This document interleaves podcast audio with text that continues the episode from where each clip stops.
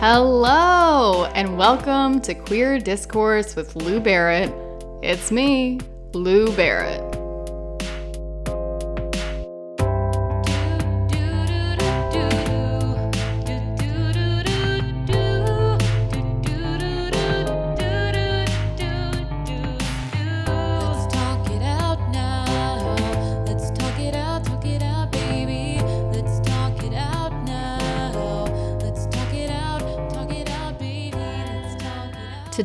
On the show, I am talking with a longtime friend of mine, Rhodes Rosman. Rhodes Rosman. Doesn't that sound like the name of some kind of fine artist, right? Rhodes Rosman. Today, exhibiting at the Art Museum, the work of Rhodes Rosman. Can't you all hear it? Well, Rhodes Rosman is in fact an artist, and they are also a baker. They're non binary. I was super excited to talk to them about this specific book. Today, we are talking about We Both Laughed in Pleasure The Selected Diaries of Lou Sullivan. Lou Sullivan was an activist and trans man. He did a lot of work for trans men and was gay, and that was also something that came up in his work a lot because at that time people still struggled with the idea that you can be both trans and gay. Unfortunately, obviously, people still struggle with that now, um, but at that time it was completely un- unheard of. One of his most famous works was a handbook called Information for the Female to Male Crossdresser and Transsexual. You can actually download the handbook as a PDF in its entirety from a website called digitaltransgenderarchive.net. There is a plethora of amazing things on that website. I will put the link for this one specifically in the show notes, but seriously, uh, check it out. There's a lot to dig through. If you've been paying attention, you'll know my name is Lou. uh, I did not name myself Lou after Lou Sullivan. I did it because of Lou Reed, which is also, uh, if you read this, his diaries, you'll know that's why he named himself Lou as well. I was, uh, it took me a little bit to get through this, honestly, just because it's it, it's a different flow of a book, reading someone's diaries versus something that has more of an arc but I'm really glad I did it. It was super cool seeing what um, is on someone's mind. What are they paying attention to? What are they thinking about that they're going to be seeing as like the most important thing to jot down in their diary? And as I thought would happen, Rhodes and I definitely went down a lot of different rabbit holes in this episode, as we do in our everyday conversations. Please make sure to subscribe and to rate and review this podcast. Everybody. I talked to a couple aliens this week. I have some connections. They said, Lou, I actually really think we can make this the number one show on the planet. And I said, You guys, are you kidding? And they said, Don't use guys. That's not a gender neutral word to use. And I said, Okay, sorry, sorry. Do you all really think that? That we can be um, the best podcast on the planet? And they said, Yes, as long as the people listening to this show make sure to rate, review, and subscribe. And I said, God, okay, I'll do what I can. So please, everybody, rate, review, subscribe, tell your friends, share it in your story, and say, Oh my God, I'm listening to the coolest podcast on the planet. That's all you need to do. You can also support us on Patreon, patreon.com slash Lou Barrett. We also have merch now. You can get a beautiful sweater with the beautiful illustration on it at www.purplepalmpress.com slash shop. You can also get a sticker. There's also a million other cool things on purplepalmpress.com. So go browse away. um, without further ado, let's get into today's podcast. Enjoy.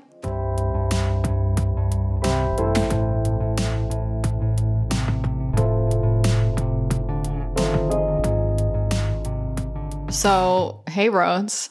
Hey, Lou. Welcome to the podcast. Oh, Um, thank you. Why don't you introduce yourself and say a little bit about who you are? Oh, wow. Uh, okay. Hi, I'm Rhodes. I met Lou, God, what, like four years ago now? Five? Working at Poisonberry? Going on four. Going on four. Okay. That, that's amazing. It feels way longer. So, it does. trying to think. I I don't know. This is now I'm getting all awkward. I don't know what I should be saying about myself. What's your last name? Rhodes Rosman? There we go. I should probably say that. That makes sense. My first time doing a podcast, so bear with me. I think it's good for people to hear you not thinking about saying your last name and then saying it. Oh, there we go. Okay. Well, cool. that works. Let me th- I I'm a baker. I think I can call myself that now. I I think so. I'm pretty much doing baking full time and any sort of cooking, which is exciting. Slowly getting into that. I love that, which is wild. I never would have expected that I would be baking or cooking. So Mhm. that is very fun. I'm slowly still getting into silk screening, working on that. I have this beautiful silk screen machine that my sister got me, hoping to be printing some stuff very soon. I think I've just been trying to figure out what I want to print, but then that's putting so much pressure on what I want to print rather than just trying to make stuff. Mhm. And I feel like that's it. I am interested in everything.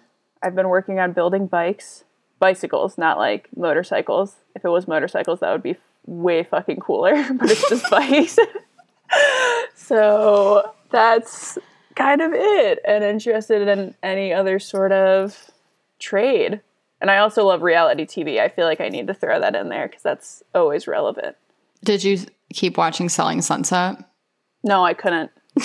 that one I could not. I could not keep up with that. It's hard. Yeah, it's It's that hard. one's rough. When we were when my mom and I were driving across, we stopped in at this gallery and there was this person that was working there. I bought some prints and she was I was saying that we're driving to California and she's like, "Oh, where are you at?" And I said that we're in Orange County, just south of, south of LA. And she was like, "Oh, so like like selling sunset." I was like, "I don't that's not really my life, but also I feel like selling sunset is to me it feels accurate to LA, but that Really? might be controversial if I say that. I feel like I've there heard that from other people who've lived in LA. yeah. It's um no, I mean I'm not really part of the group that's on that show, I guess, but Right. it I mean, seems accurate. This might be exaggerating considering that I've been alive 29 years, but I think it might be the straightest thing I've ever seen. Yeah. Yeah. Even like- though I've seen plenty of straight things. Yeah, I feel like even in comparison to some other reality TV shows, like Desperate, not Mhm. Desperate Housewives, Real Housewives, Yeah. Selling Sunset feels like they're trying so hard. It's almost like some of them might actually be gay, but they're trying so hard to prove that they're straight. Yeah. Well, it's like I also watched Dream I don't know. I feel like maybe it was called Dream Homemaker. It's like another like new new show on Netflix and there's it's like a married couple. They started this business 5 years ago called Studio McGee and they like are interior designers. Da da da da. Here's the point.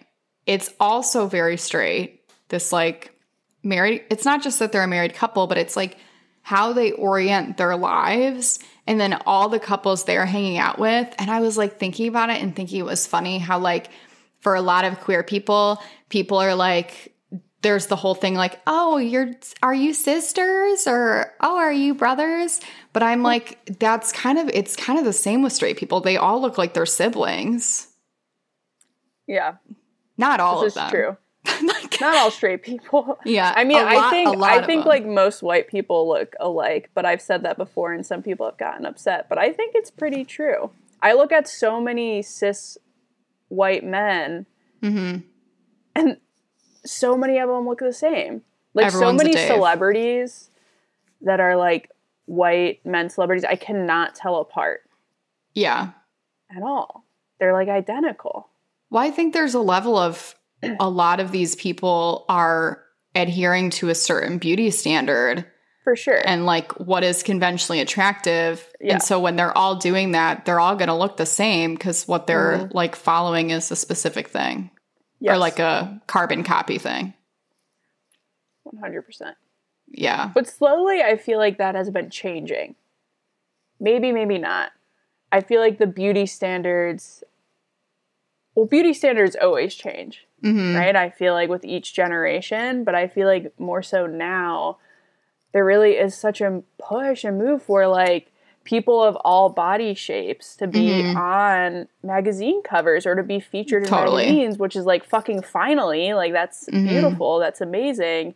And then also people just everybody. I feel like it slowly is really changing. It still has so much work to be done, but I feel like slowly we're getting to a point where it's recognizing things that aren't the like conventional beauty standards that we have put out. Right. I think that could also be why Selling Sunset seemed so straight to me is maybe it wouldn't seem that way if it came out 5 years ago. Maybe it would be like, "Oh yeah, this is like a lot of shows like this." Yeah. It like could be because there are more straight actors and actresses and shows that show a very oops, a variation of like style and look even on straight mm-hmm. people that to see like a show full of straight women all following this specific standard of beauty is like, whoa. Yeah. Well, a lot of it too, it's not just about, oh, they're following this beauty standard, but that they're like, you need to respect him as a man, or I wish you would have come to me as a woman and talked about this. Like all of those kind of conversations where I'm like, what are they talking about? yes. I think this podcast is slowly turning into us discussing reality TV, and I am also here for that. Which Yeah. maybe that's a new one to come soon, Yeah. which would be uh, amazing. queer maybe that's season two queer discourse with lou barrett where we just talk about straight reality tv shows Yes. I I I love it. Which of course Yeah. we would have to talk about the real L word, even though that's not straight reality TV shows, but there's a lot to uh, discuss in that that i still have not seen that ever I mean I that's probably good. There's a lot in it that's very, very bad. yeah So I, maybe at some point i'll give it a try yeah. Check it out. did you share your i- gender identity when you introduced yourself Oh, I did not. That's probably important. Probably still working on that one. I feel like it's ever changing. Each year is uh like each every new year I feel like it's like a new gender journey, a new coming out. Uh but I would say at this point in time, so they them pronouns I identify as non-binary. That still might be working on that, might be changing that. I feel like, honestly, after reading this book, I kind of had the same feelings after I read Stone Butch Blues of like really. Because when I first came out, I identified as FTM. And there's a mm-hmm. part of me that I think I keep going back to that because I feel like that when I first came out, that is what I really connected with and knew. And that's what always felt best. So I feel like that sums it up right there of like, yes, that is probably how I should identify, but I feel like there's still some things that I need to unload with that. that makes sense Still FTM, non binary, genderqueer, Mhm. all of it. Mhm. Still they, them, he, him pronouns feel Mm-hmm. good. Did you feel like this book was like helpful in the sense that it's not um like it's it's not a narrative we always like see about trans men? Yes. hmm So from that perspective, I feel like it. I mean, in the beginning, he's talking about like just going through of being a kid and mentioning these things of like, oh, I wish I was a boy. I need to find like an exact, a direct quote, but I just remember reading it. And maybe that's why it was also so hard because it was like, oh, I relate to so much of what is being said in this book. It like I Mm. remember being a little kid feeling that way, but also never thinking about gender. It's like that story that my mom told of when I was in like preschool and they asked for the boys and the girls to get into their lines. And then apparently I just stood in the middle and they said to me, Go to your line. And I was like, No. And so then at the time it was like I was using my birth name. So then I was like, No, I'm just Iris Rosman. And that was it. Mm-hmm. So then it was like there was nothing of like I at that point in time, I feel like is so accurate to how I feel now of like, no, I'm just like, I'm just me. Mm-hmm. So it's funny that at such a young age, it already feels like I knew that instinctively. Like I didn't feel associated with either. And I feel like that's kind of a little bit what Lou was getting at Mm-hmm. in the book. Of course, like being more associated with identifying as a man and being FTM, but I still feel like as they're going through it and figuring things out, I think it is more just I don't know, not really wanting to be associated with either, feeling such a huge part of both.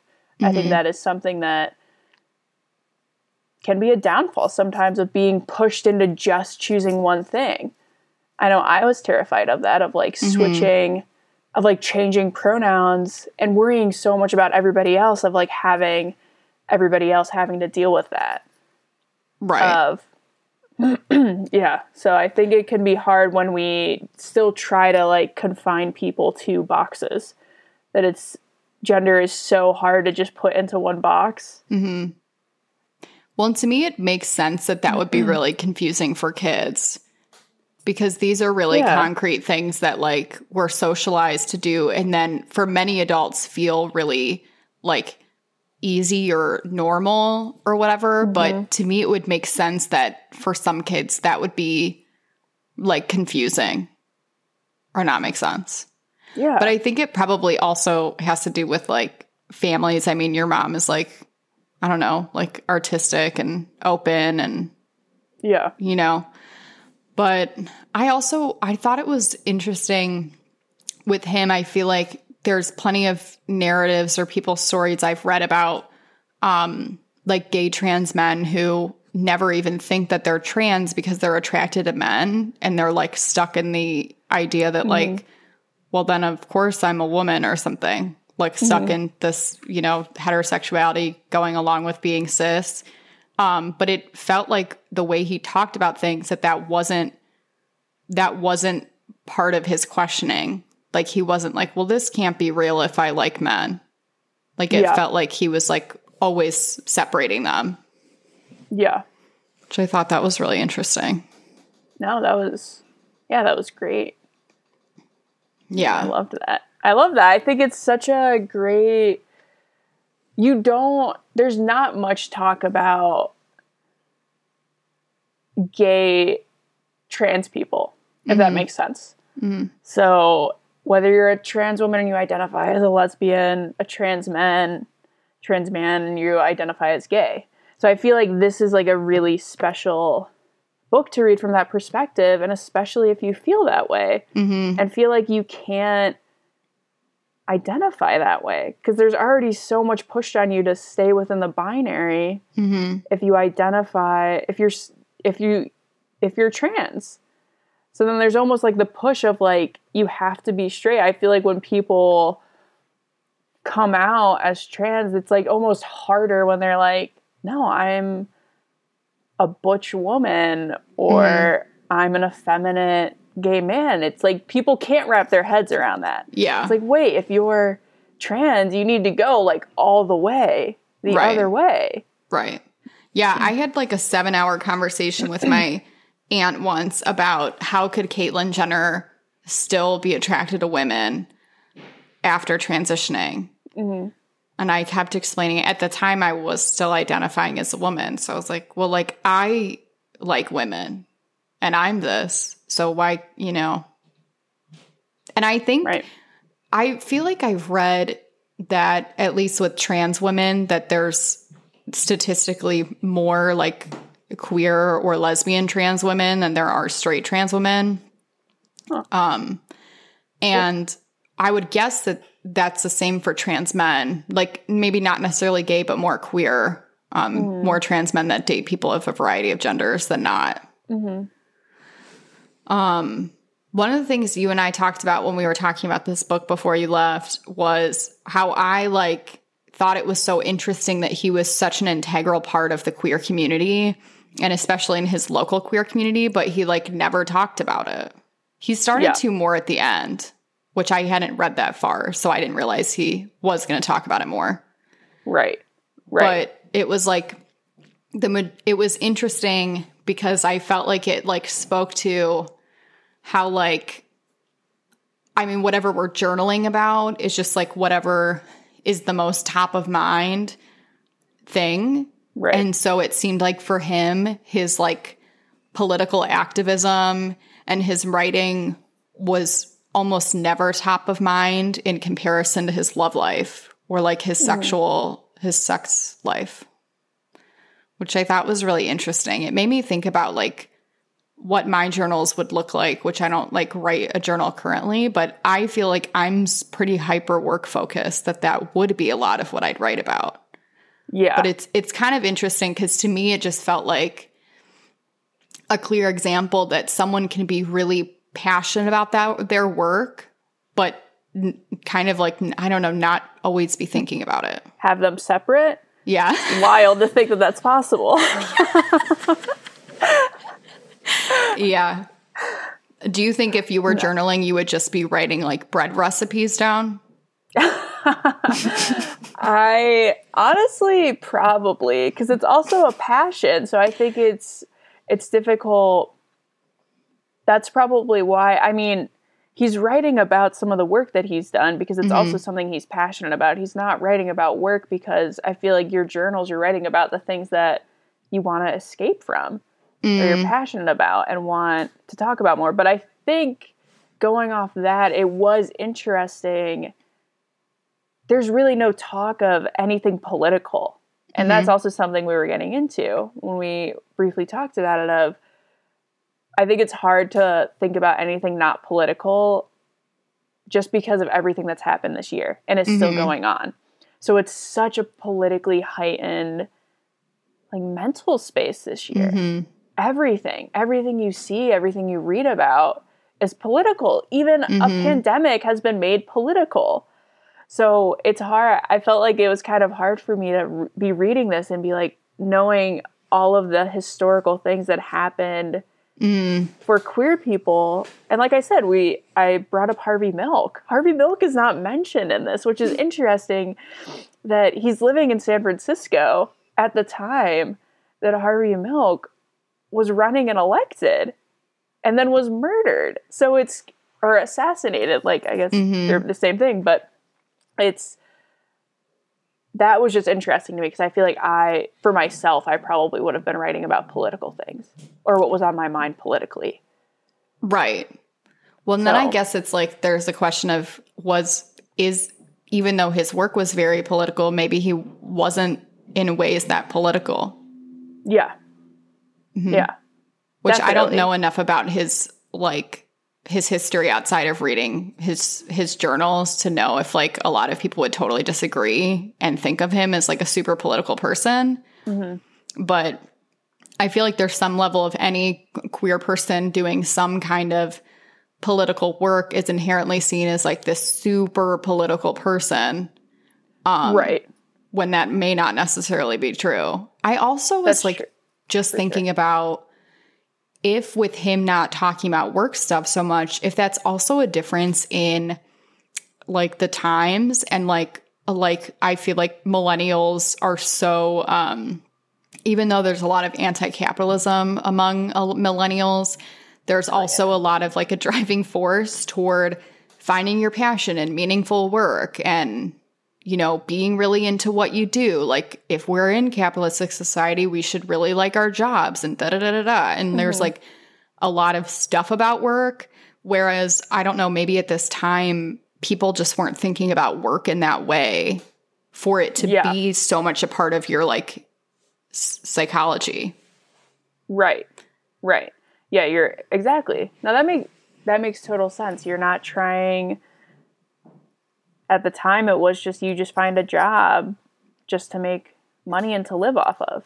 But mm-hmm. your work didn't then become your life, Right. which is like now, like you're saying, it's so much more a part of people now want to find a job that they really love doing.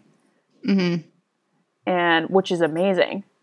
But that's also a very new thing, Right. which is crazy Totally. to think about. Yeah, I was just talking about that with someone yesterday because I feel like for the boomers and maybe generations before that, a lot of the drive was find a job to support your family, find a job that will pay you well, find a job mm-hmm. you can retire at at a quote mm-hmm. unquote good company. But like Yeah. what you were going to be doing mattered a lot less. yeah. And then, and there's also a level of like, it seems like his work was like really important. Like, I mean, like, I guess like his work was really related to like who he was and like feelings and ideas he had, but mm-hmm. that there was still some level of separation with his personal life. Yeah. So I think that's like the big piece with that.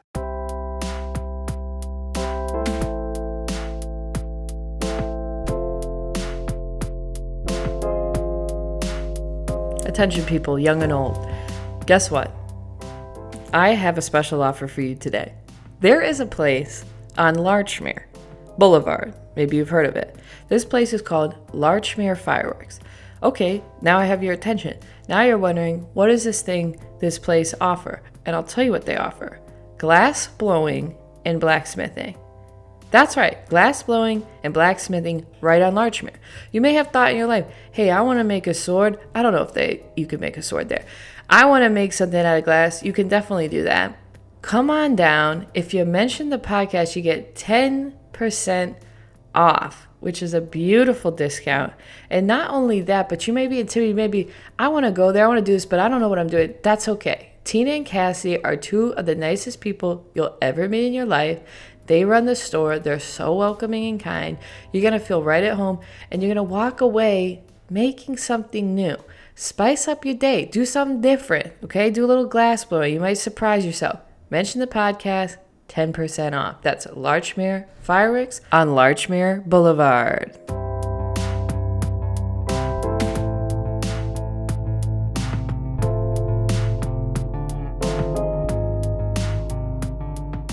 I'm not a drinker myself. I seriously, I don't drink at all. However, there's a super cool bar on the west side of Cleveland called Jukebox.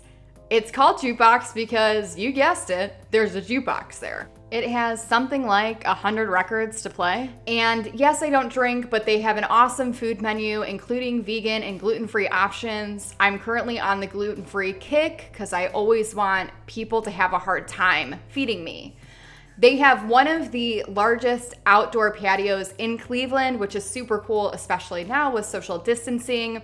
So, if you're looking for an inclusive bar, they have rainbow flags on the windows. You'll feel right at home at Jukebox on the west side of Cleveland. Again, that's Jukebox Cleveland on the west side.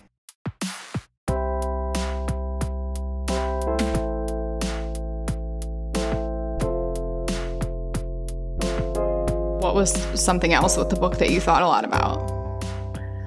I think there were the points when was it I don't know if it was when he maybe you could help me refresh my mind on this when so he come he's like coming out or he's identifying as Lou mm-hmm. and is dressing masculine, dressing however feels most comfortable to him.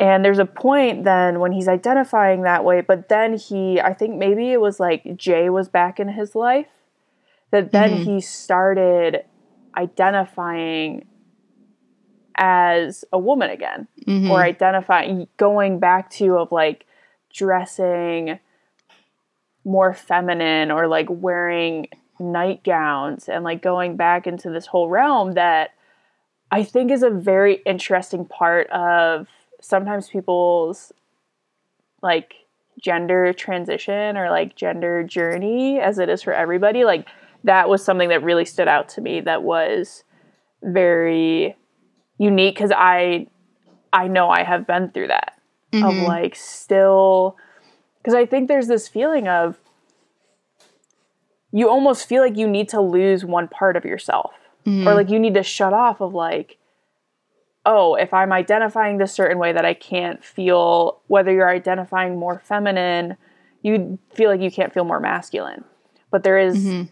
that's not true at all. But i feel like for myself it was like that was something that i was trying to figure out of mm-hmm. like i still connect to this. This is still like i grew up this way or this is like such a huge part of me that I do feel a connection to that feels comfortable. And everybody might not have that. So I think Right. there was something with it that that was hard. So then when I was reading that, it was interesting because I don't think it was necessarily for him. It was like a comfort thing. I think it was mm-hmm. still, he was like trying, he was really trying to maybe, he wasn't fully embracing himself and wasn't fully comfortable mm-hmm. yet because of course he was like with abusive partners that kept mm-hmm. telling him that he shouldn't that he's essentially a freak or shouldn't mm-hmm. why is he doing this? Like shouldn't go through with any sort of sex change operation. Shouldn't get top surgery. That's going to be weird or get a bottom surgery. So i thought mm-hmm. that was i don't know those little bits just really stuck out to me because again that's like something that you don't that is so vulnerable. That is so mm-hmm. personal. That is something you don't really hear about. And i felt like that i don't know that the, i feel like those parts really had me like tearing up i just really mm. connected to that a lot i thought it was there was a lot that yeah i don't know i just connected to Yeah. I need to find. There are definitely some. I have so many of these pages dog-eared that I need to I, try do too, and. and I like have some stuff highlighted, and then other times I didn't have a highlighter, I know. so then I just like dog-eared them. and then I yeah I did that and then I was like, what was I trying? I dog-eared it for a reason, but then I read over it and I'm like, I don't know why I did that. Mm-hmm.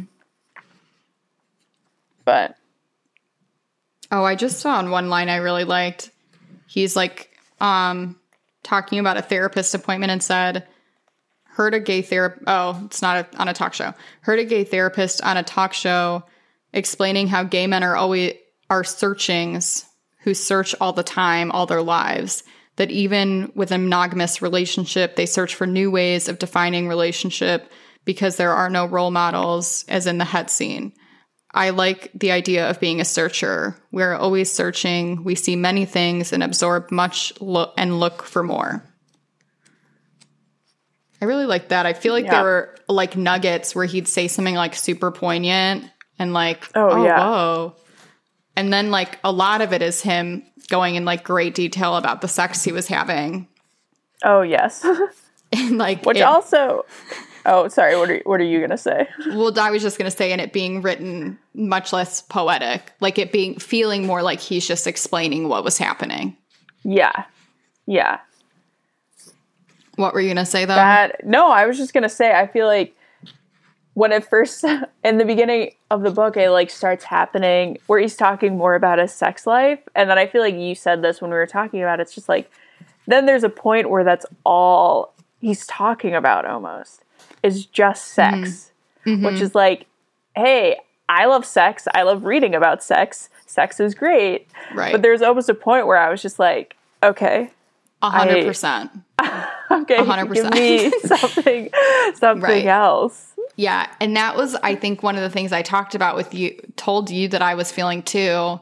And you said you were surprised because I'm so into sex. And I was like, yeah. And I was like, I think it felt like some level I was just reading the same scene over and over again. yeah And I think that's why I struggled to like get through it and it took mm-hmm. me a little longer.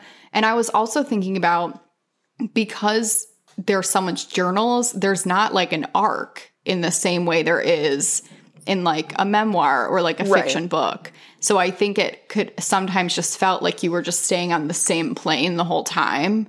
yeah Um, and Yeah. that made it a little weird. Uh, I was Oh, kind of for sure. surprised it like took me so long to get through. Oh my Yeah. gosh.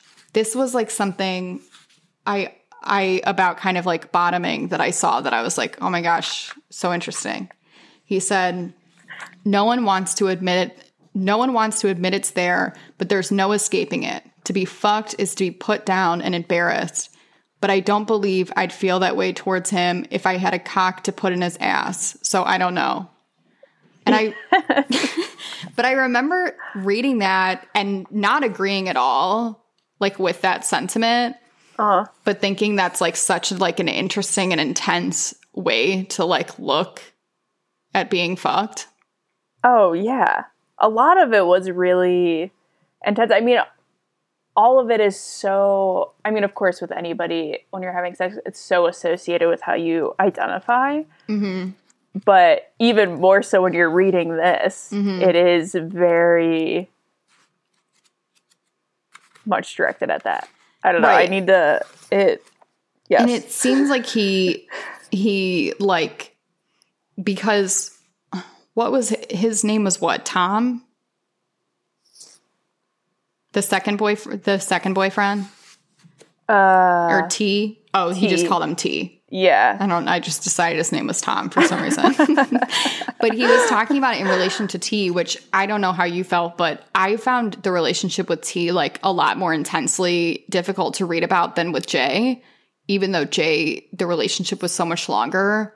Um T. Brief me up on um, T again, because I'm reading through some some things that I have. Oh, was he was he the young?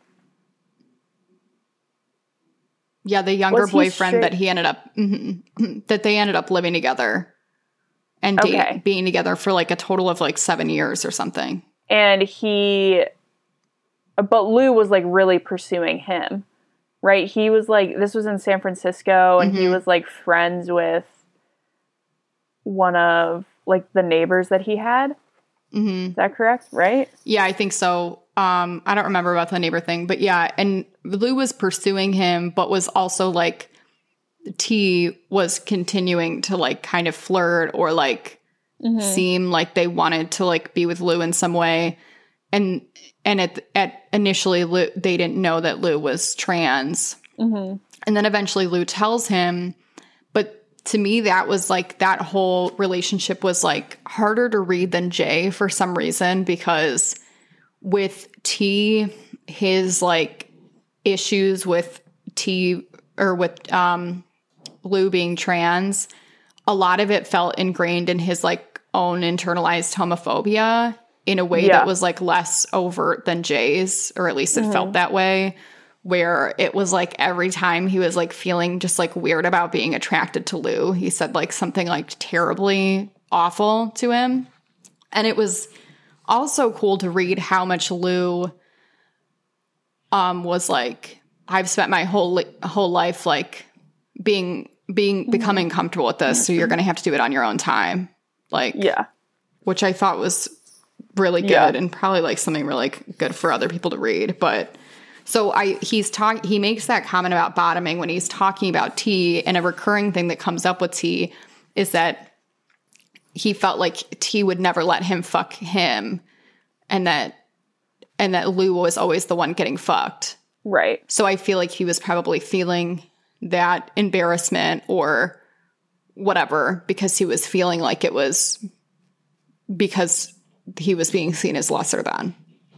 Oh yeah, yeah. And there's this point um, in the book that I just found that is talking about because with T, I think Lou had already had top surgery, right? So then, of course, he's talking about getting bottom surgery, and there's this point that I have that I feel like directly relates to that, and I think it's it very much like you get a sense of their relationship um, and how T is. So here it is. Uh, he said I should do what I have to do, but that after I did, he would no longer be attracted to me sexually. I said I didn't think he only liked me for my pussy. He stumbled around his words, but finally ended up saying he didn't know how it would affect his feelings for me sexually. I felt a glimmer of hope that he just might not find it so awful. Hmm. So that that's all Lou is do- like. I feel like with most of his relationships, is he he isn't giving himself the full confidence i think in in himself almost. Mm-hmm. Because if it's just like oh he's feeling the glimmer of hope that he might not find it so awful. Mm-hmm. And that's referring to bottom surgery, but then also referring to himself because Right. T is continuously saying how, even though T was the one, he had all of the, he had like the trans women, porn, like porno magazines, right? Mm-hmm. Mm-hmm. So then, of course, that was when Lou was like, oh, that was like in the beginning when then he felt comfortable he could say he was trans.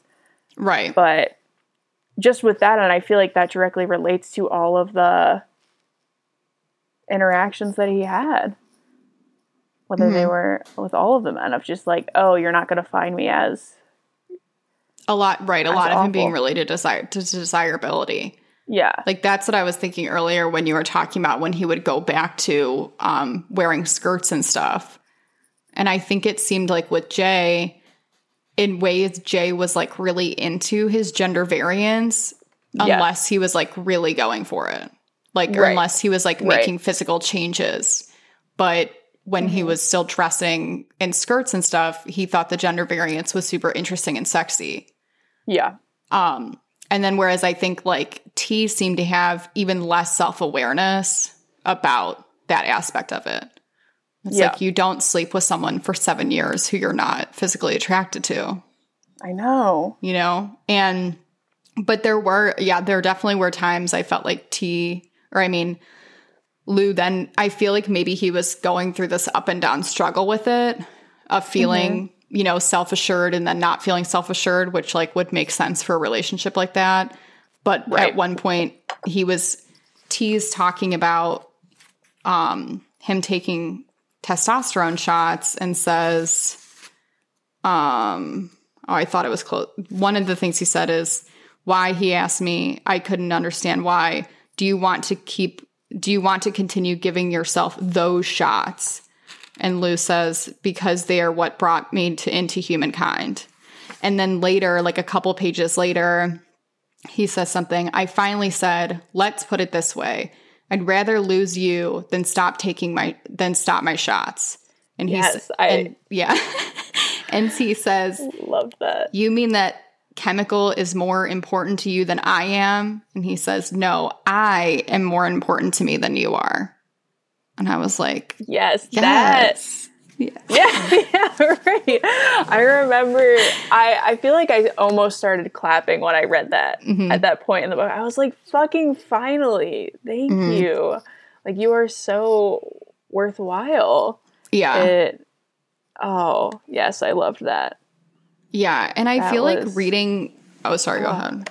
No, no, no, no. Go on. I felt like reading his yeah, gender journey like so up close and like the ups and downs and like changing his mind, going back and forth. I felt like it helped me feel like a lot more I don't know, confidence in my own journey of like Yeah. or like figuring it out. And it was also like I've had a couple relationships that were really similar to T's, the relationship with T, and where I was like, oh God. And I feel like when you're reading someone else go through it, it helps you realize how shitty it is. Mhm. And then I felt like that was almost like help to like be aware when it's happening. Cause I feel like for a lot of people, that probably feels like such a, I don't know, isolated experience, or it probably feels more like something is wrong with them if they don't Oh, have yeah. like, haven't seen it happen and like don't know that it's like a bad thing. And like, obviously, my gender is like so different than Lou's, but I've definitely Mm-hmm. dated people who struggle with the idea of me using they, them pronouns or like feeling Yes. masculine and feminine or like everyone just wants me to be the femmiest femme right. Barbie kind of a thing. And I've even, even felt like recently, because what I'm trying to do is accept more that my ex- expression and identity is a lot more fluid um, than. I, I mean, I feel like I understand that, but it's like if people are all seeing this one look of you, then I don't know. It's harder for other people to grasp. And then I think sometimes I've fallen into trying to make myself like, I don't know, like more palatable. Or a lot of Mm-hmm. things for me have been desirable, desire related. Like, oh, I like Yeah. want to dress like the hot babe. femme chick so that I can get butches, the people I'm attracted to, to be attracted to me. Whereas there are plenty of butches who are attracted to a variety of expression. But, and I think now, I think like reading that and kind of like seeing so much of his internal world, I like, I feel like I started thinking about my own gender more than I like had been. And then I was like, maybe I like want to like butch it up a bit or like try these different things and like start exploring more openly Yeah. um, so that you're just like attracting people who are into that. Right.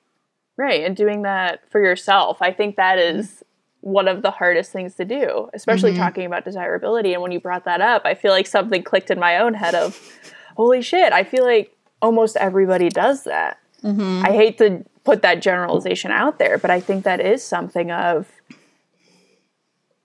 you, you're so many people like I know for myself, it's like you're only wanting to make yourself desirable for other people and not yourself. Mm-hmm.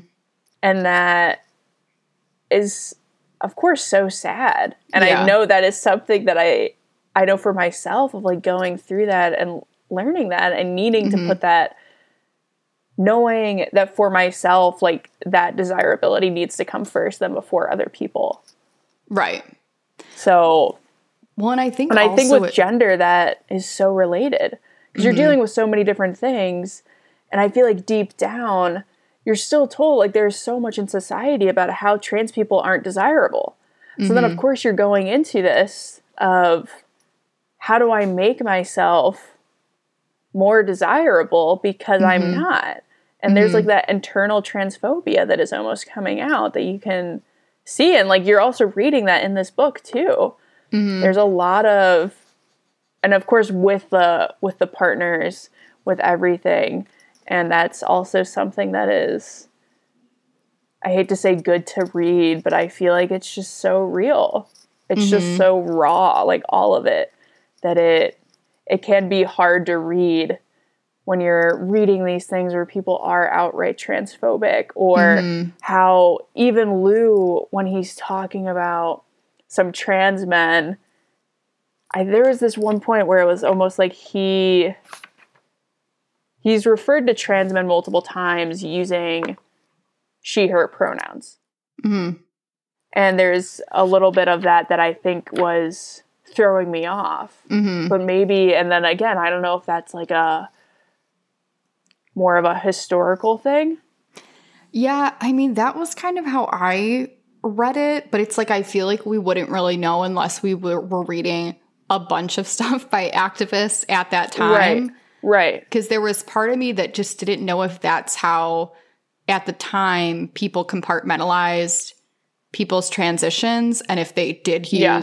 the the pronouns they were assigned until some kind of certain point or you know because i mean when i was reading it i wasn't reading it as him being like disrespectful or shitty of people no like it didn't come no. off that way Yeah. so that's why like i assumed it was related to how people talked about things at the time or if it was just his own internalized baggage of always struggling to you know get people to like use the words that he wanted if, right then it i don't know if it felt like if he wasn't being explicitly asked he like right didn't Right. do it Well, there's this one bit. So there's his trans friend Jack Garland.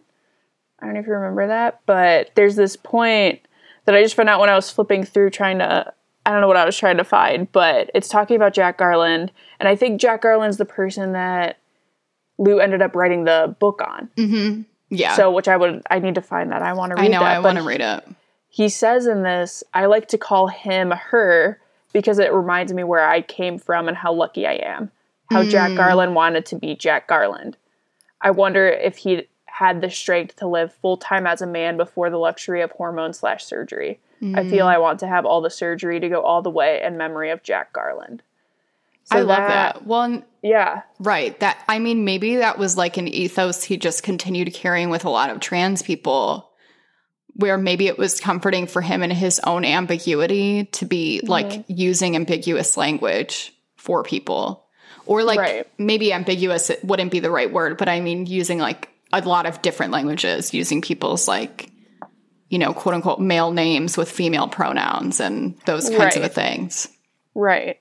And I think he was like so like so into like gender fuckery and like the weirdness of it and Yeah. like never seemed to show any interest in like fitting like a conventional male standard. Mm. And so part of me wonders if that's like part of that too where he was just like such like a gender weirdo Yeah. you know whereas like of course now we would like see that as super see it as insulting and disrespectful to not use the right pronouns Right. but maybe he's maybe it was like he like wanted to maybe it was in some way like embracing other people's transness Yeah. by using a variety of different language Yeah. Mhm. I could I could see that. Yeah. No, definitely yeah, it never felt I think at first it felt insulting Mhm. because kind of like you're saying of like now of course it is insulting. Mm-hmm. Of course it's like you can tell when somebody is being malicious, when they have malicious intent. If they're Right. purposefully not using the right pronouns Right. and people sometimes don't know how to ask. People feel that it's something uncomfortable, which I think slowly that is changing, which is mm-hmm. amazing that it's like it's always okay to ask people what their pronouns are. Mm-hmm. I think it's always it's fully ensuring that you make making sure everybody you're around or that you're with or who you're meeting feel comfortable and that you know it's like, hey, I recognize you if you or I'm here for you. It's just like that one extra step of Right. recognizing somebody and making people feel comfortable. It's amazing. Everybody should do that. Just putting that out there. Everybody should do that. Um, but I I don't know where I was going. I lost my train of thought. But I yeah. think I think Yeah. the point you made about how it's you often now if someone uses the incorrect pronouns for someone it's often intentional and coming from like a malicious yeah. place so it makes sense that reading that there's like this like ooh Oh yeah. you know Yeah, no, right up. Exactly. So I don't know. I feel like I'm almost still processing fully how I feel, but I really I also loved the the intro that they give. And I feel like in the mm-hmm. intro they kind of say they yeah talk they say about the just so you language. know Right, right. they Which kind like of say going well he he'll kind of say some weird stuff but we're keeping it for integrity Right, right. So I think which is cool to have that and then also to know like this is this is just how it was. This is how it mm-hmm. is. So and just to see how much has changed.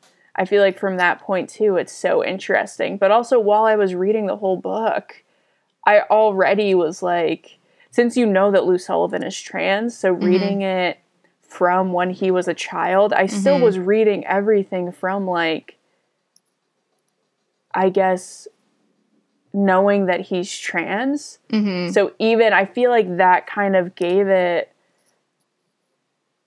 maybe it like changed their perspective for the first diary entries a little bit. Of as I'm reading it, as it's like he's talking about different things relating to gender, it's like, well, we know he's a trans man, so then getting that out of your head is kind of difficult unless you have no idea who Lou Sullivan is. And then you're just reading it, which of course when I first when you gave me the book, I I didn't know, which I hate to mm-hmm. say, but I didn't know who Lou Sullivan was. i know and it's like also weird for me because i named myself lou which there, yeah, it's a good which yeah. I did because of Lou Reed, which is also why he names himself Lou. But yeah, I was like Which surprised that I hadn't heard of him. Yeah. I or Yeah. actually, well, I heard of him because I'd heard of this book. My friend Josh had texted me about how he was reading it. Mm-hmm. Um, and but uh, yeah, I mean, I'm sure there's plenty of people in queer history I'm not aware of, but still, it was like Right. that. It was like a trans gay trans guy who was a Right. writer. I was a little surprised by myself. Yeah. myself. Which is sad to say though that it's like there are so many important figures in queer history that even queer people don't know about. Mm-hmm. Because it's not taught. Like queer history is not taught. It's not talked about. Or Right. if it is, people don't have an accurate representation of it or the history of it. right. Like people don't know about Sylvia Rivera or Marsha P. Johnson, Mm-hmm. which is iconic. Fortunately, know about those two. figures. What? I said, fortunately, know about those two. Fortunately, I know about those two. um, but yeah, or Leslie Feinberg. Right. Plenty of people probably don't know who Leslie Feinberg is. So, everybody listening to this, please uh, look into Leslie Feinberg. I think Leslie Feinberg was one of the greatest thinkers of their time. yeah, I I can definitely agree with that. Yeah. I mean, everything. I know we're talking about this book, but quickly mm-hmm. to talk about Stone Butch Blues and how it's one of the best books ever written, I will always stand by that. Again, that was another book that I think I mentioned that earlier in this. Just like when I read it, it was just like, oh my gosh, this is like a full. You're going through this whole gender journey with somebody mm-hmm. and who, mm-hmm. like how they're coming to terms with it and going Right. about it and just like their life and what the life was like. I can't remember the exact time period, so I don't want to say it and have it not be correct, but maybe 60s. Yeah, I thought 60s. So going through this, being trans in the 60s and mm-hmm. everything in the book, and then you get more of an idea. Think of just like, I, it makes me more appreciative when I'm reading those things. Totally. I'm just like, holy fuck, like, yeah. we are so lucky. Yeah. Stone Butch Blues changed my life. I read, Yeah. I was like crying the first like 150 pages.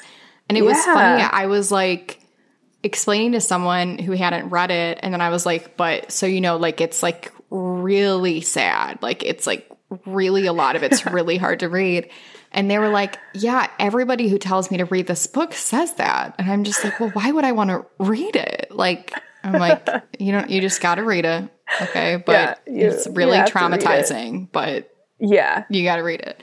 But yeah, we'll eventually do that on the show, me and you. I, I- like I can't. gotta wait. get a copy. Yeah, listeners, oh, if you ever come across a copy that is, I would say, Yes. under thirty dollars, Buy um, it and mail it to us. or right, please um, email uh, email me queer discourse at gmail.com. Say this is where it is.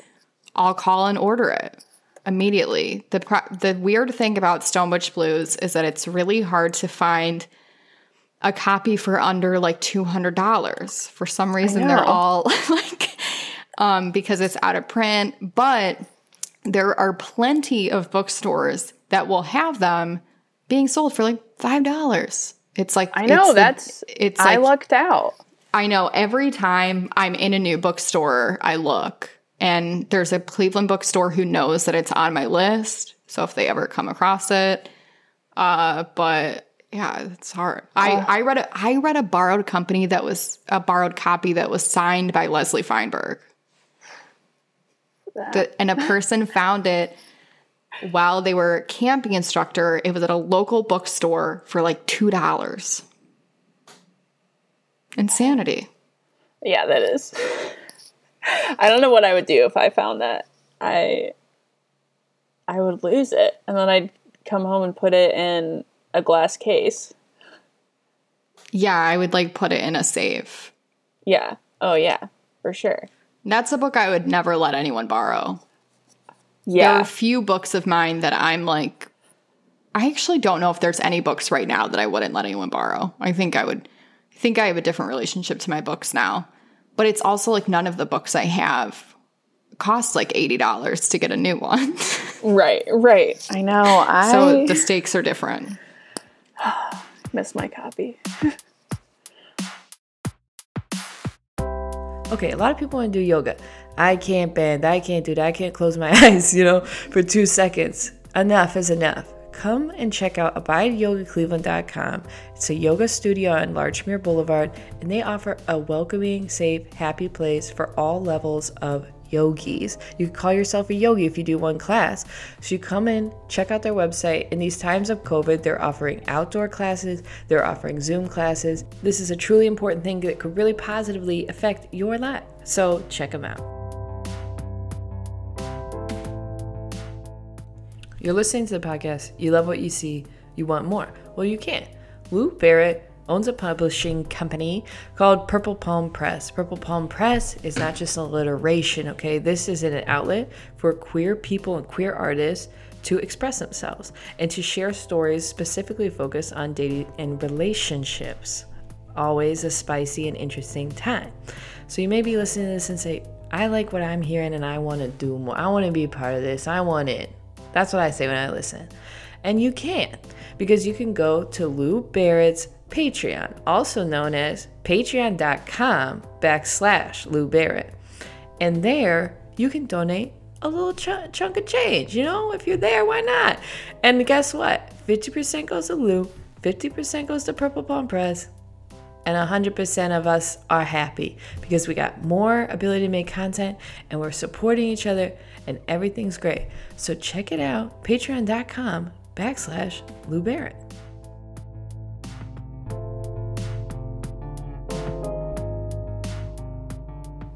The last thing I, I wanted to talk about, we're coming close to getting ready to get off here, Oh, okay. was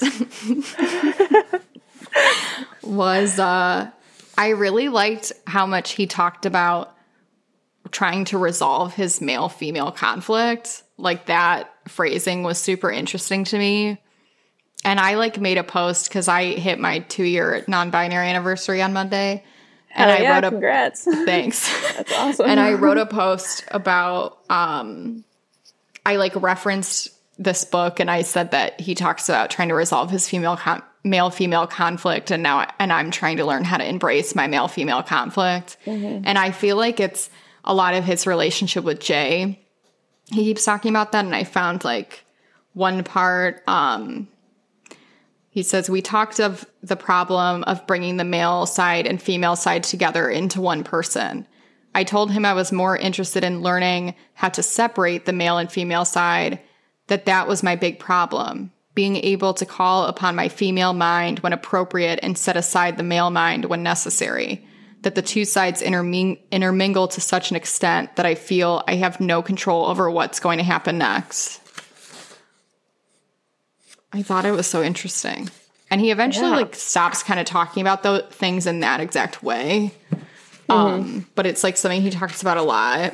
And I think like I mean, I think we have like kind of similar feelings about this, but I just think, you know, it's all made up. Like we're all people who have like duality and multifaceted personalities. So we have feelings or behaviors that would be associated as feminine or masculine, Right. and that we're the ones who compartmentalize them into these two camps. But it was like interesting reading him like struggling with struggling with that on like how can I be both at the same time? Yeah, he says at one point, the reasons I decided in 1976 not to pursue transsexualism were one, because I was too unsure of myself to take on that major change. Two, I had hadn't reconciled my female male conflict. And three, because Jay said he would leave me and I didn't believe I could go on in life without him. But it's like this constant thing he talks about. I explained why I was no longer afraid of my female half, but felt I could incorporate those feelings into my male feelings. It's just like to me so interesting Yeah. the ways he's talking about it, like that they're almost like they're tangible objects, like tangible things Right. in his mind. That like these like two circles that are like can't be touching. no, that's that's I love that. That's a great point.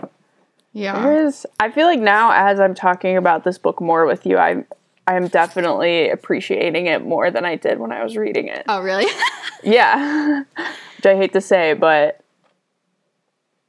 yeah. There's this is another one I liked. no. told him I don't feel like a man trapped in a woman's body, and he laughed and said, Nobody does. That's just a catchy phrase coined by the medical profession, and that being a transsexual does not dictate anything other than your feelings about yourself. And I have a perfect right to be a gay man if that's what I want. Yes. Which I loved. Because Yeah. I like hate the I'm trapped in the body kind of I know. thing.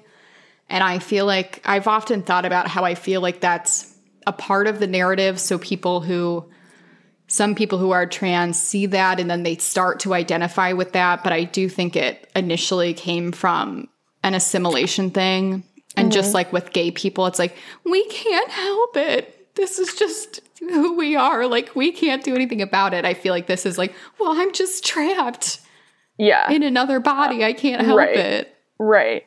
you know that it, it's like uh, making it pathological or right. um, right. in some way.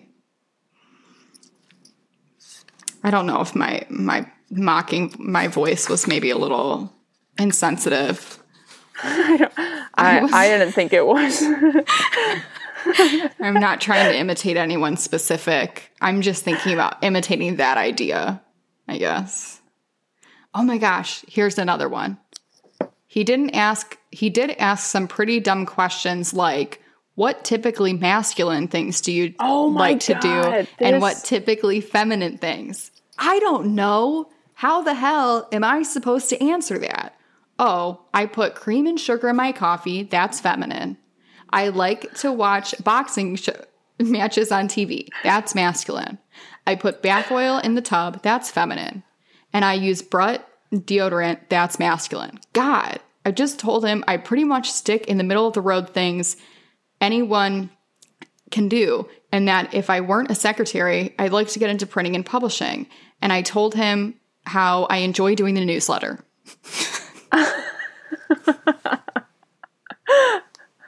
and then in the next one, he says, I left there rather discouraged. I went to the bar, parentheses, masculine, and then home to cry, parentheses, feminine. Well, yeah, I that yeah, I remember reading through that and that blew my mind, but also I feel like that whenever I've thought of like having these like going into therapy for wanting to get top surgery because I'll mm-hmm. need a letter from a therapist. That when I was reading that that is like what I've always thought it would be like. And I mm-hmm. mean, of course, it's not. That is not mm-hmm. what it's like anymore at all. You can go, you can talk to somebody, and it's very easy to get a letter. It's unfortunate that we have to get a letter, but I,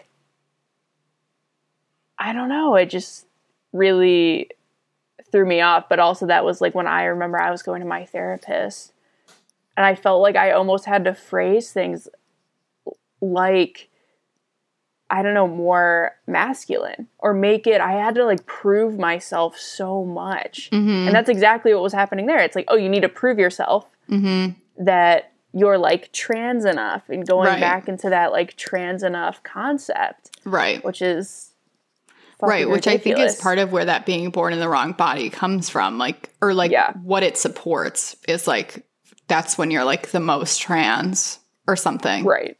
Right. but i i just so much of my thinking thinking is that like gender is um a really abstract concept that it makes sense that anybody could feel confused or not um like understood in by like these two type boxes that we're given Right. and that anybody could want to make changes to their appearance or body in order to feel more comfortable when you only live once and it's like to me those things aren't like a symptom of some kind of internal issue But oh yeah. No way. hmm I think it's it's so hard.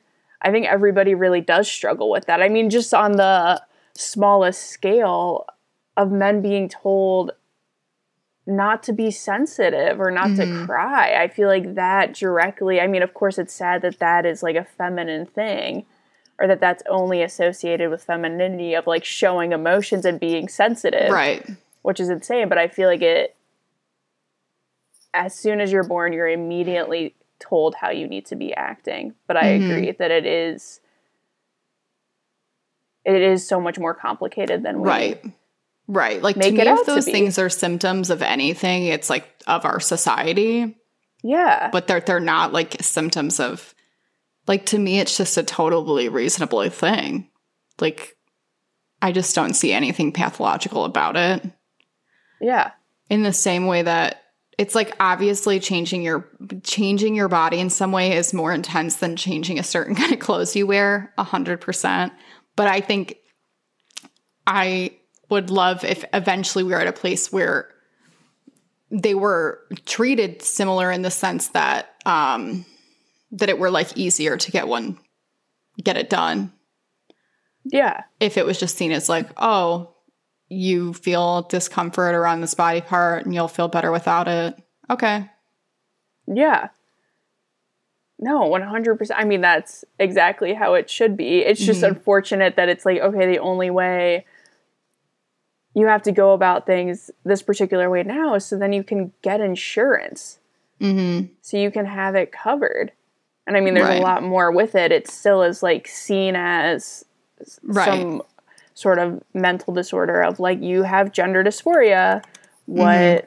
I'm trying, I gotta look it up exactly what it is, but it's just like what is Well, and there's some level you? that I was just thinking of too, whereas that I do think there's a lot of code switching in the sense that like trans people will say specific things that will be un- understood by a cis that they think will be understood this by a cis person the same way gay people do that and that there are plenty of people that then in like a therapy or medical situation will say, "Well, I was born in the wrong body," or "I've always," or "When I was seven, I shaved my face, and so that's how I know I'm a trans guy," or whatever the thing is, mm-hmm. and that there's some level of I wonder if those things are sometimes said because they know they're the things to say, but since this is what the medical profession, the medical field, and therapists are hearing over and over again, this is what they report out, and then those continue being the narratives, whether or mm-hmm. not they're actually reflective of the community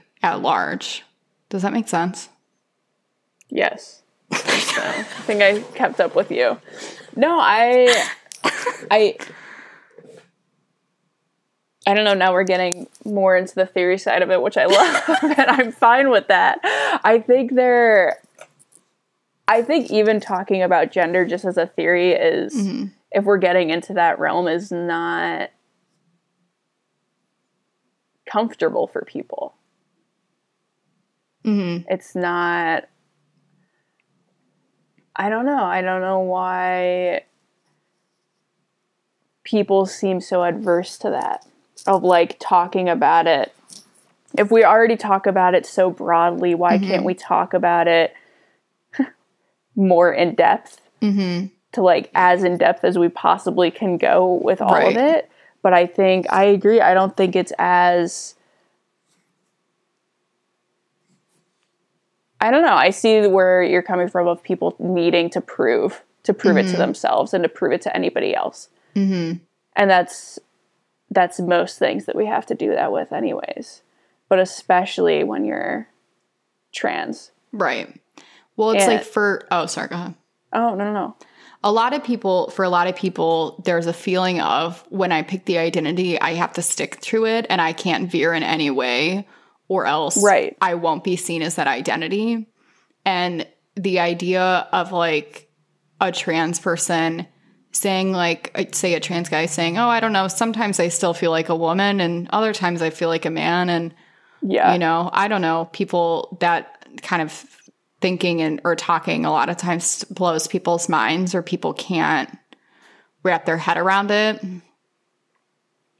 and then and i think even people in the in the queer community i just think that i think it just comes back to a lot of people struggling with ambiguity and i think theory mm-hmm. is like really like accepting and encouraging of ambiguity Yeah. Yeah. No, I think, oh man, why am I thoughts so hard today? But I don't know. That's kind of going into what I was even saying earlier of just, well, I guess what we were both saying earlier about the boxes that we're automatically confined to and mm-hmm. just the binary of like none of it, if we're going to go full theory route of just like really saying that things are performative, because how are they not? they right they 100% are So, but then to say that, it almost seems like we don't, right? No, I, I do as well, but we don't sometimes it almost seems like if you're saying that that you don't fully see i don't know maybe it doesn't seem like that they of like you're not fully seeing how people if it is performative of how people are fully struggling with this Right. Well, I think that's why some people think that Judith Butler is transphobic, which I totally like uh don't agree with that sentiment. Um but I think that's part of where it comes from. Where it's like if you're saying that it's performative, it's almost like people think if you say gender is performative, then you're saying trans people aren't real, which I like don't think it's that simplistic. Yeah. Yeah. No, I mean, I. I know. I guess since it's like so in my head of it being performative, it it's almost hard for me to see any other argument. Yeah. If that makes I makes think sense. I'm Of just, probably like, in the I same don't- boat. I don't really. I don't know. It's like, of course, course, trans people exist. That's always. I don't know why. Mm-hmm. I, I feel like I need to say that. It's like we're both trans and we're talking about this.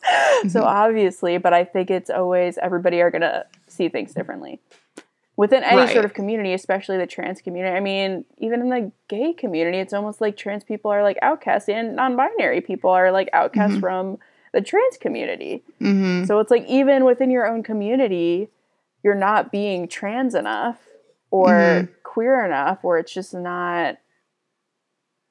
It's. I don't know. All of it is very. Right. It's, Well, there's like a lot said, of- It's not as simple as we make it out to be. Right. And there's a lot of talk of like gender expression and gender identity aren't the same, but I think we place a big hi- hierarchy on certain gender expressions or the ways gen- gender identity sometimes manifest. Um, Right. and uh and i think we like equate the two all the time while continuing to say like i'm seen as less non-binary because i dress currently dress feminine and i was born i was assigned female so i'm seen as then conforming to what i was assigned to so then therefore i'm not really non-binary but if i Yeah. like shave my head and wore a button up all of a sudden i'm super non-binary like it's like so insane i mean Right. Yeah. No, I like to me i mean that's how i, feel. Yeah. because it That's do, does feel like simplifying it Right. And then going back to the book, I feel like that's also why it's so it's so hard of this is a part of you. Mm-hmm. This is how you feel. This is what feels most comfortable. hmm But then if you revert back to any way of like Lou dressing Lou Sullivan, not you, Lou, like Mm-hmm. Right, right. dressing more feminine, which of course we talked about that as being more and that's more of an internalized struggle that they Mm-hmm. were going through. But I think as I don't know, I feel like it's eventually not going to be like that yeah where if it slowly things are changing and people see that femmes are real like Mhm. femmes are fucking out here and they exist but people don't recognize it as Mhm. like being if you're femme and you're non-binary and you're afab then Mhm. it's just like why how is it any different than being cis and it's like people automatically people Right, you're just trying want to to, be like cool. erase yeah people i mean it's sad when people say that some things relating to gender are trendy Mm-hmm. so i think it's like there is so much in our culture that is just like an erasure of anything other than the binary and it's Mm-hmm. really ingrained in all of us to try and do that When it's the same with um, people assigned male who identify as non-binary and don't like wear lipstick or skirts, like are still dressing in like quote unquote male clothes. yeah Because I think that Yeah. happens often too. I just think we probably don't. It's probably even maybe like less talked about. Yeah. Right. Right. Because again, yeah, we're trying to. People need. I don't know. people just need to be looked a certain people need to look a certain way in order to be recognized Right. apparently Right. and that when has that ever been good But yeah, I think the more I don't know, the more people have conversations like this, or like, the, and the more people are open about who they are, you know, um, despite whatever other people may think about it.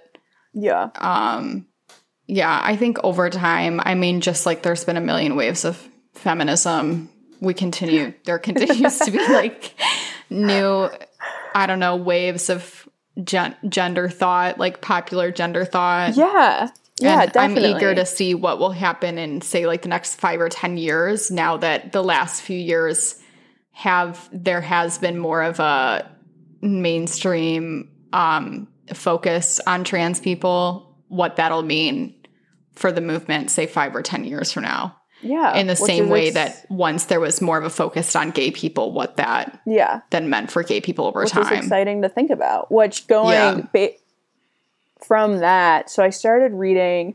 I need to finish it, but what Lou Sullivan wrote the their one main pamphlet, the information for the female to male Mhm. cross dresser and transsexual. So I was like really curious about that. Which reading some of it, it is mostly it does talk about it's going into cross dressing and transsexuals, but it's like the beginning is just talking about like women who just dress masculine and saying that that's cross dressing and Mhm. just getting into that and it's like well why it, this is acceptable so it's so it's like Mhm. wild to read that about like when this put was put out of just like how different things have already changed Mhm. so then there's like one of the first few pages. This is what they say, and this kind of blew this blew my mind a little bit. But it says a distinction must be made between basic sexual identity, and then in parentheses, am I a boy or a girl? And then and gender role preference. And then in parentheses, do I prefer typically masculine or typically female things? So that Mm. that kind of blew my mind of like so still in this like the idea of sexual identity and then now there's gender identity like Mhm. those two don't go hand in hand like they're completely different from each other Right. and separate from each other so when i was reading this that that blew my mind and that also i don't know it's like when you're reading this book you kind of need to put yourself into a completely different mental space Mhm. of like thinking about how things were viewed at the time Right. and then it kind of makes more sense from there. But then also the gender role preference. So that one really threw me because I feel like I have not seen anything that has talked about that Yeah. in a very long time. But that I don't know. Of Well, just like having it It seems now like, it's like go ahead. oh sorry. Oh, I was just gonna say like the gender role preference. I guess to think about that now is more of like we now have a better understanding of like associating it with like masculine energy or feminine energy Mhm. and just like people everybody has those sides to them Mhm. like you have like you are masculine there are masculine things and there are feminine things and we Mhm. all have that in us Right. so it's funny of how it's just so simplified Mhm. how it's like just that of like what is your gender role preference and Mhm. it's just one or the other right. and that blows my mind Well, and to me, there's, but there, to me, there's some level of like, so the conversations have been, there's, we've always had the same conversations or some of the same understanding. We're just changing the language we use to talk about it.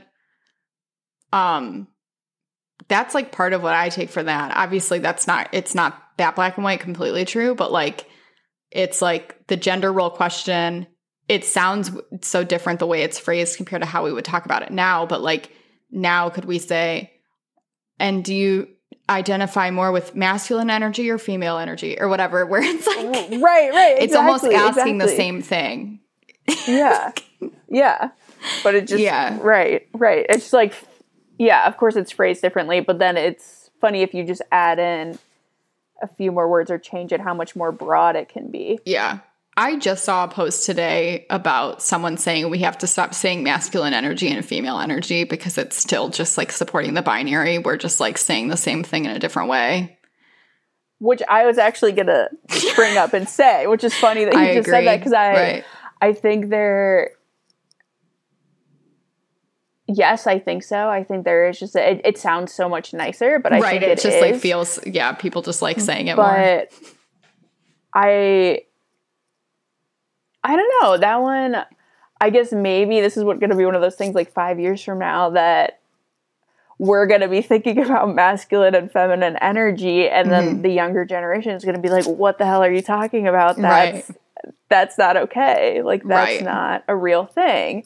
So I I agree. I mean, I feel like when people say that, I I understand where it's coming from, and I know Mm-hmm. what people mean. It's not as like you're saying black or white, but I think it's so much more broad Mhm. than we make it out to be. Of like what I guess, but or do we need to have such different distinctions on these things? Right. I would say Is probably that is not. that necessary? Right. Because then, but then all of this does just come back to is it performative? hmm So of like they all kind of go hand in hand then. If it's like eventually in the future we're gonna get to a point maybe where there's none of this Right. of like there are no differences. There are or there are so many differences that it's just like there's no way to completely simplify it. right. Of just like having boy, girl, masculine, feminine, hmm which is exciting to think about because I think at that point in time, then of course things can be so much more open and broad, and then there's going to be, it will feel freer for people to automatically not be confined in such a way or Right. to feel you can't express yourself in so many different ways. hmm Like so many people feel that now. Right. But Well, then I if you don't, then if you're like stepping out from that, Mhm. it's so hard for you to go about your life Mhm. unless you're like living in your own bubble where you're which is also I mean that's sad to, to do, but it's Mm-hmm. of course where people feel safest and there is nothing wrong with that. But it's just like I love being surrounded by queer people. Like that is when I feel safest. That feels Right. good to me. But if you look any different, it's like you need to watch yourself. Mm-hmm. Yeah, I think, and I think there's some level of for that to happen, the conversations and I don't know ways we think about desirability would also have to change because to Yeah. me, I think that gender's role in society is very impacted by desirability, and I think it's sometimes gender or desirability is impacted by gender, but I think like I don't know, it's in a different way or it's less often. Like I feel like desirability is just such a driving force for um so many people and why they do the things they do and um and because we're in such a heavily like marketing advertising society constantly telling us this is hot, this is not hot. Uh so I just think I think that's what stops so many people from experimenting. It's like, oh well, well, people still think I'm hot. Yeah. I know that was a lot of it for me, admittedly, Yeah. Where I was like, oh no, will people I am attracted to still be attracted to me if I'm like openly gender variant? Right. Or will they be afraid? Which I think it's like then people also have to like check themselves on what their desire, what they're typically drawn to, and why could they be attracted to other types of people? Because so much of our attraction comes from familiarity and being attracted, like some, some, being attracted to someone that can kind of like that we can like create an archetype around pretty easily in our minds. Yeah. Um, and I think sometimes, like, I think in my own experience, people struggling with my gender has come from a place of being uncomfortable with being attracted to me, Uh, even though I was like also like quote unquote masculine acting. yeah. And then so I think it's like on people to always be like, kind of like seeing, am I attracted to these different things? And then is that okay? Right. because I think for some Right. people in my position, again, going off, I mean, me being in femme butch relationships, I think sometimes then for some reason it can feel emasculating to be attracted to someone who's also masculine in some way. Mm-hmm. So then it's like, oh, well, if I'm attracted to a person, this person who's being super masculine right now, then that calls into question my masculinity. Mm-hmm. When, like, I don't think it does, but Right. Right. No, people do Mhm. all the time. Just say, I mean, I feel like that's like such a. I don't know. I, again, that like there's probably so many more gay men that we know of Mhm. that just aren't out because again, it's like feels if they're attracted to other. Mhm. Say you're like I don't know a macho dude, Right. Or like a bear, like the bear community yeah. is so real. I don't know. I or feel like that probably men who are worried Yeah. that women will be less attracted to them. right, right. Because again, it all comes down to yeah, seeming emasculating, which is Mm-hmm. horrible. Right, right. We really just went down some some different rabbit holes there. Yeah, yeah, just a little bit. I have 14 minutes until I uh, hold a reading, host a virtual reading group at, or not reading group, writing group at a rehab center. Therefore, nice. thanks. I would like to wrap it up so that I can pee and eat something. There we go. Before that. nice. Um, so my the thing that I always close with is that um I think, you know, I know you love to read, I love to read. Books can be so impactful on people's lives and the way they look at the world and the you know, their own worldview being shaped and blah blah blah. So and blah blah blah. So with this book, what is what is something from it that you'll take away and like continue thinking about? I I think really the I mean I've always been open to anything with like sexual identity or gender variance or like just exploring in general, but I think this book is good just to really I think stay true to that for myself. And I think whenever I'm reading a book like this, I think it really just like opens up another door of like these things are complicated. Even for yourself, they're so much more complicated than you make it out to be. And I think accepting that complexity is a big part of like gender identity for myself. And I feel like that is something that Lou is really talking about Mm-hmm. of like the complexity of gender and then also sexual identity, both of them. Mm-hmm. They're not connected. They don't have to be, but I think it's just like me being more open to whether it's like how I feel I don't know, sexually for gender stuff. I think it is it just like shined a light on being more open and going for things because it's like Lou is in these relationships where he's constantly told not to go for it but he still does like he's brave in that and like pursuing that and like these things for himself and his own happiness so i think it's like one of those things of like i need to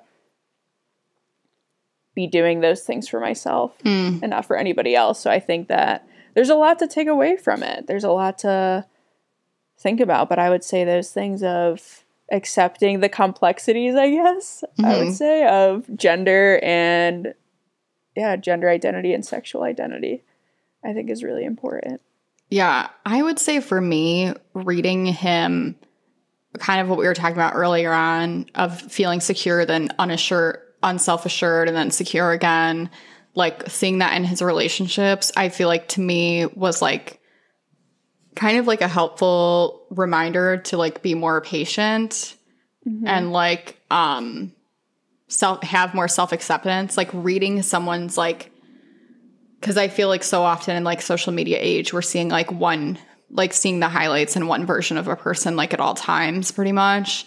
But to see someone's like ups and downs emotionally, it's kind of like this good acknowledgement that it's like normal to like go through those ups and downs. yeah i Yeah. for sure for sure Yeah. And I really liked the resolving the male female conflict. Like, I'm going to continue thinking about that idea, the like the idea of the male female conflict, yeah just because I thought it was super fun. no for sure Um, do you have I don't, it looks like you deleted your social media. Do you have anything you want to tell people to go to to find you? Um, I have an email.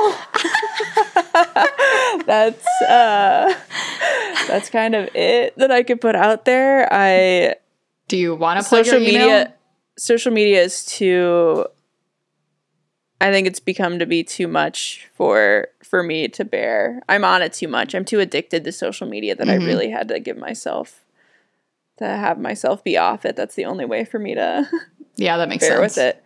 But yeah, I put my email out there, which would be wild if somebody emailed me. It'd Yeah, you can uh, talk to Rhodes at rhodesrosman at gmail.com. there we go. yep. Ask them what they're baking. Yeah. There we go. Send me uh Send a recipe. queer books to read. Yeah, book Oh, yeah. recommendations. Yeah, that's good. All right, sweet. All right, Awesome. let's. This uh, great. Yeah, thanks so much. Thank you. Thanks for being here.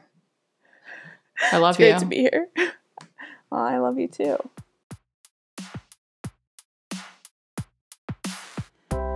Okay, thank you so much for listening to today's episode. Another episode down. I want to thank Rhodes Rosman for being on the episode today.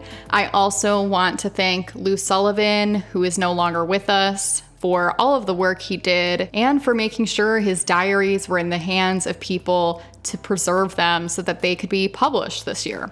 I also want to thank Rhodes Rosman again. Rhodes, just thanks for being a great friend and a great guest on the show today. I also want to thank Savannah Tracy for editing today's podcast. I want to thank Samantha Grace for giving us the phenomenal theme song for this podcast. I want to thank Coley Pizzoli for adding something extra to the ads. I want to thank Noelle Richard for creating the illustration for the cover art for this podcast, and Lauren McAndrews for designing the podcast cover art. I want to thank our sponsors, Barbara Marie Mini and Mac's Books on Coventry. Please support your local bookstores. Lastly, I want to thank you. You, you are still here. You have listened to the fourth episode. There is something about the first three that you said, I want to listen again. I want to listen to more. So thank you so much for doing that. I love you. I love you. I love you. Uh, please consider supporting us on Patreon. That's patreon.com slash Lou Barrett. We also have merch. We have merch. Uh, you can buy that on www.purplepalmpress.com slash shop. We have a sweater and some stickers, so please support. If you ever want to join in on the conversation, please email your thoughts about any of the books we've read to queerdiscourse at gmail.com. All right, I'd say that does it. Have a great day, and I will talk to you all next time. Bye.